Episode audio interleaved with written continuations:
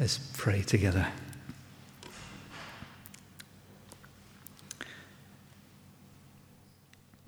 Father, thank you that we have tasted and seen that you are good. We pray that as we gather around your word for these few minutes now, that you would feed us afresh, that you would help us to both see you more clearly and to receive you into our hearts and lives. We praise you that you are here. We want to be here too, to be present, ready for what you want to give us. And we ask that in Jesus' name. Amen.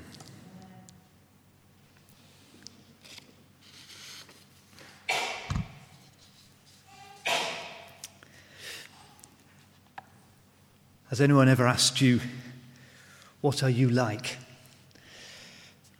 Occasionally, uh, you get exasperated with somebody. You might, you might say to them, What are you like? I tapped it into Google, and uh, Google replied that it is an informal British phrase used as an expression of light hearted incredulity at behaviour regarded as foolish or eccentric. What are you like? I don't believe you are doing this. What are you like? I wonder if I could take that phrase and apply it to what it means to follow Jesus, to be a follower of Jesus, a disciple of Jesus. What are you like? How would you describe yourself? Or how does the scriptures, how do the scriptures describe us? What are we like as followers of Jesus? Or what should we be like as followers of Jesus? Over the next few weeks, we're going to have a look at some pictures, some images, some illustrations provided for us, uh, first by Peter and then by Paul uh, that answer that question What is a follower of Jesus like? And the first one we're going to look at this morning is perhaps a strange one, one that you might maybe not expect. It says, like newborn babies. Like newborn babies. Peter is uh, talking to this, uh, to this church to this uh, group of believers, to the elect, those who have come to know Jesus. And he's, he's told them about their wonderful heritage in the Lord. He's told them that they've been purchased, they've been bought, not with perishable things like gold or silver, however valuable they may be, but by the priceless, unique, imperishable preciousness of the very blood of Christ that they have come to new birth through believing in all that God has done for them in Jesus. It says here in uh, verse uh, 23, it says, For you have been born again, not of perishable seed, but of imperishable, through the living and enduring word of God. You have been born again. You have been brought to new life. A follower of Jesus is perhaps almost too obviously to say, but it's worth putting it there, front and center. A follower of Jesus is somebody who has been brought to new life in Christ. And we remember, don't we, that for some that happens at a particular moment. There is an event, a point that they can look back to. And they can say, well, that is the moment when God sort of broke in and he opened my eyes and helped me to see who he is and what God has, what Jesus has done for me. And, and that's the moment when I started to follow Jesus. For other people, it's been a long process. Lots and lots of tiny little steps. So they just realize one day that they do. And they have come to new birth. Today is, is not just about uh, uh, lots of trips down memory lane, so, but forgive me for one other one. When, when I did first come to St. Crispus, Catherine was one of the church wardens, and uh, a, gentle, a gentleman called David Payne was the other one. And David has gone on to become a trainee Baptist minister. I tried really hard to get him to be an Anglican, okay, and I couldn't turn him. I couldn't turn him, and he's gone off to be a Baptist minister. But, but I remember asking David quite early on, I said to him, When did you become a Christian? And it was almost as if David was waiting for that question because he beamed at me. He beamed at me and he said, I have always been a Christian. He couldn't remember a time when he didn't know Christ in his life. He just couldn't remember a time. And just says, I have always been a Christian. I have always known that he was there. The point I would want to make loud and clear is it doesn't matter how we get there. It doesn't matter whether it's a whole set of very, very tiny steps, whether it's one big, huge one, whether we can remember a point or we can't whether the Lord has simply always been there and has just as it were come into closer and sharper focus. It doesn't matter. What matters is that we come to know that this relationship becomes foundational to who we are and to everything we do. This relationship becomes the relationship which defines us and develops us and directs us. And you know, when I say that, uh, I'm conscious that, that there, there may be some, some, some bells ringing in people's heads, and they think, well, isn't that a bit dangerous? If there were a human relationship, and that human relationship defined and developed and directed you, if that was the one in whom, by whom you sort of saw yourself, then potentially that could be difficult, couldn't it? That could even be dangerous. The amazing thing about this relationship, the relationship with Christ, is that it only leads to our flourishing. It only leads to us stepping into life in all its fullness. It is only good to us and never harm. So when we come to new birth, when we come, as it were, to that point that we are like a newborn baby, that it's almost as if we've stepped from black and white into colour. into, into those moments in, in cinema, you know, where they're showing you something on a little screen and then they suddenly stretch it out like that. How do they do that? How do they do that?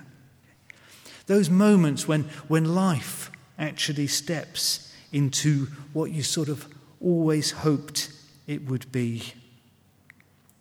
And you become a bit more the person that you want to be more confident, more whole, more at peace, more grounded, more joyful, more forgiving, more appreciative, more thankful, more alive.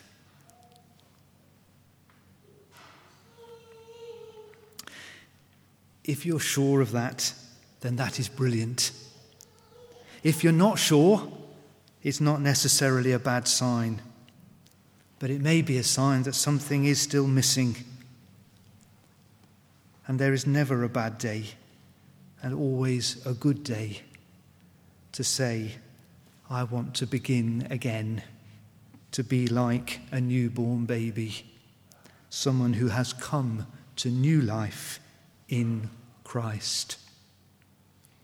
So, what is a follower of Jesus like? Like someone who has come to new birth. But it is also someone who craves pure spiritual milk. Now, as I'm sure many of you know, there are other parts of the scriptures in the, in the New Testament in, in Paul's letter to the Corinthians and also to the letter to the Hebrews, where this notion of milk is used, and it's used not necessarily in a good light. It's used as evidence of immaturity, that the believers aren't able to go on to proper solid food and they just need milk. It's as if they are stuck in an early or infantile stage of their spiritual development. So, that idea of milk in those two uh, uh, passages I mentioned is not a complimentary one.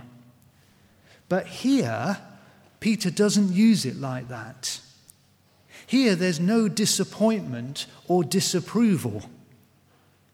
Peter simply encourages the believers to model themselves on a newborn's craving for milk.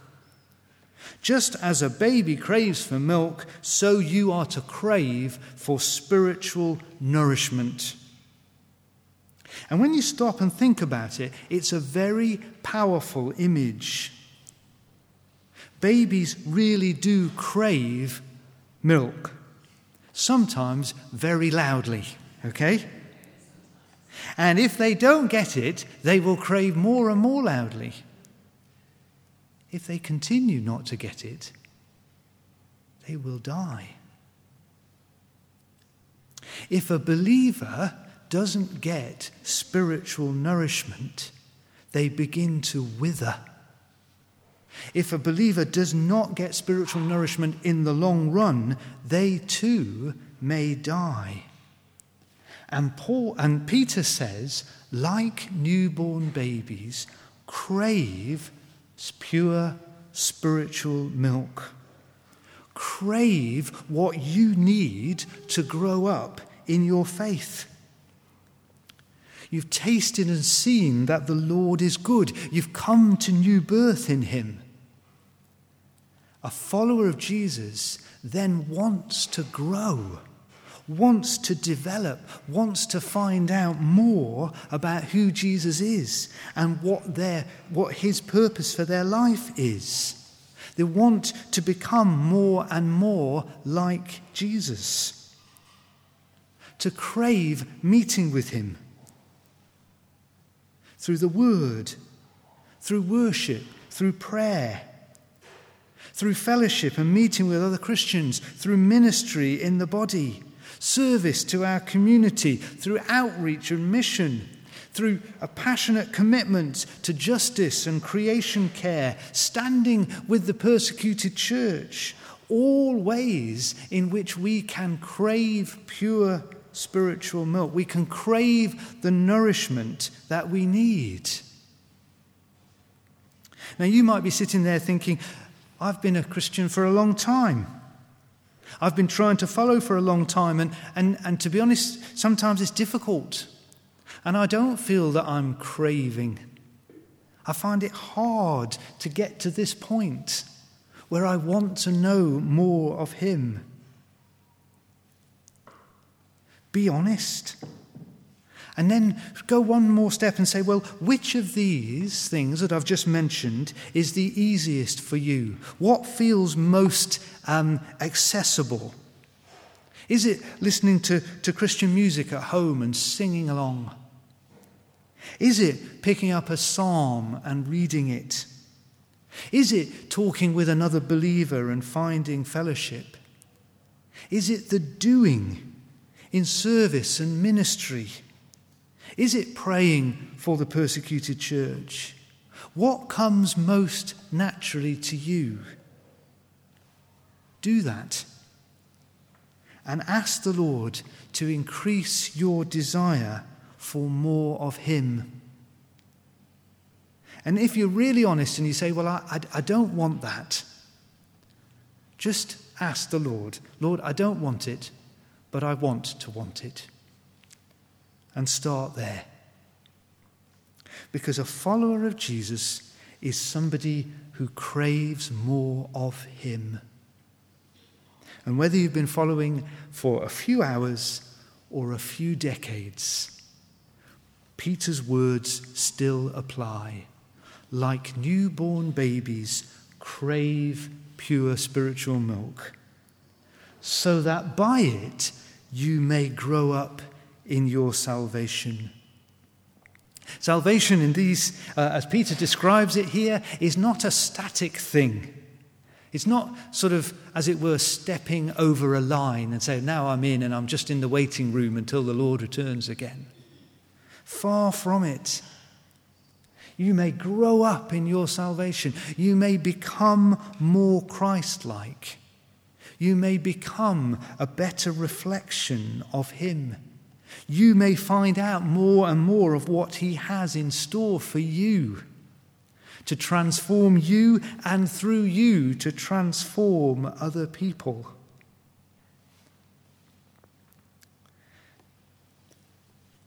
And, and, and Peter makes it very clear that one of, the, one of the clear ways in which we are growing up in, our salvation is, is, the way in which we, we come to treat one another. There's, there's all these um, amazing words Rid yourself of all malice and all deceit, hypocrisy, envy, and slander of every kind. And uh, earlier on it says, um, I think, oh, I've lost it. Never mind.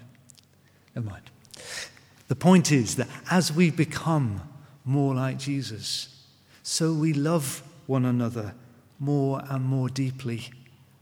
And our church becomes a more and, and deeper and better reflection of what it means to live in the love and peace of God.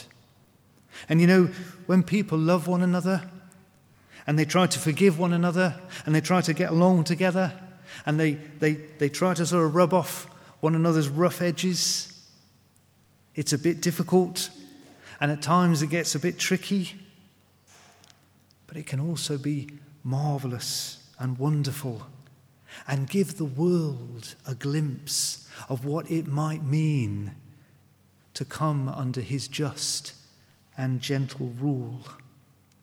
That the church becomes a witness to the world simply because we try to love one another.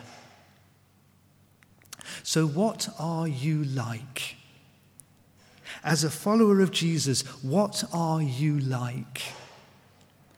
Can you, can I, can we be like newborn babies, coming to new life in Christ, and then craving more of Him?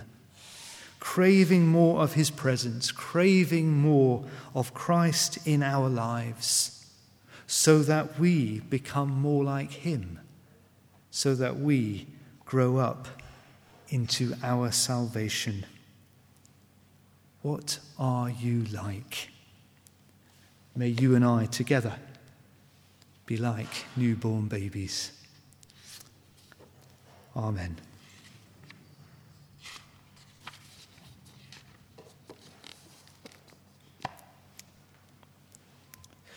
We're going to turn to our prayers.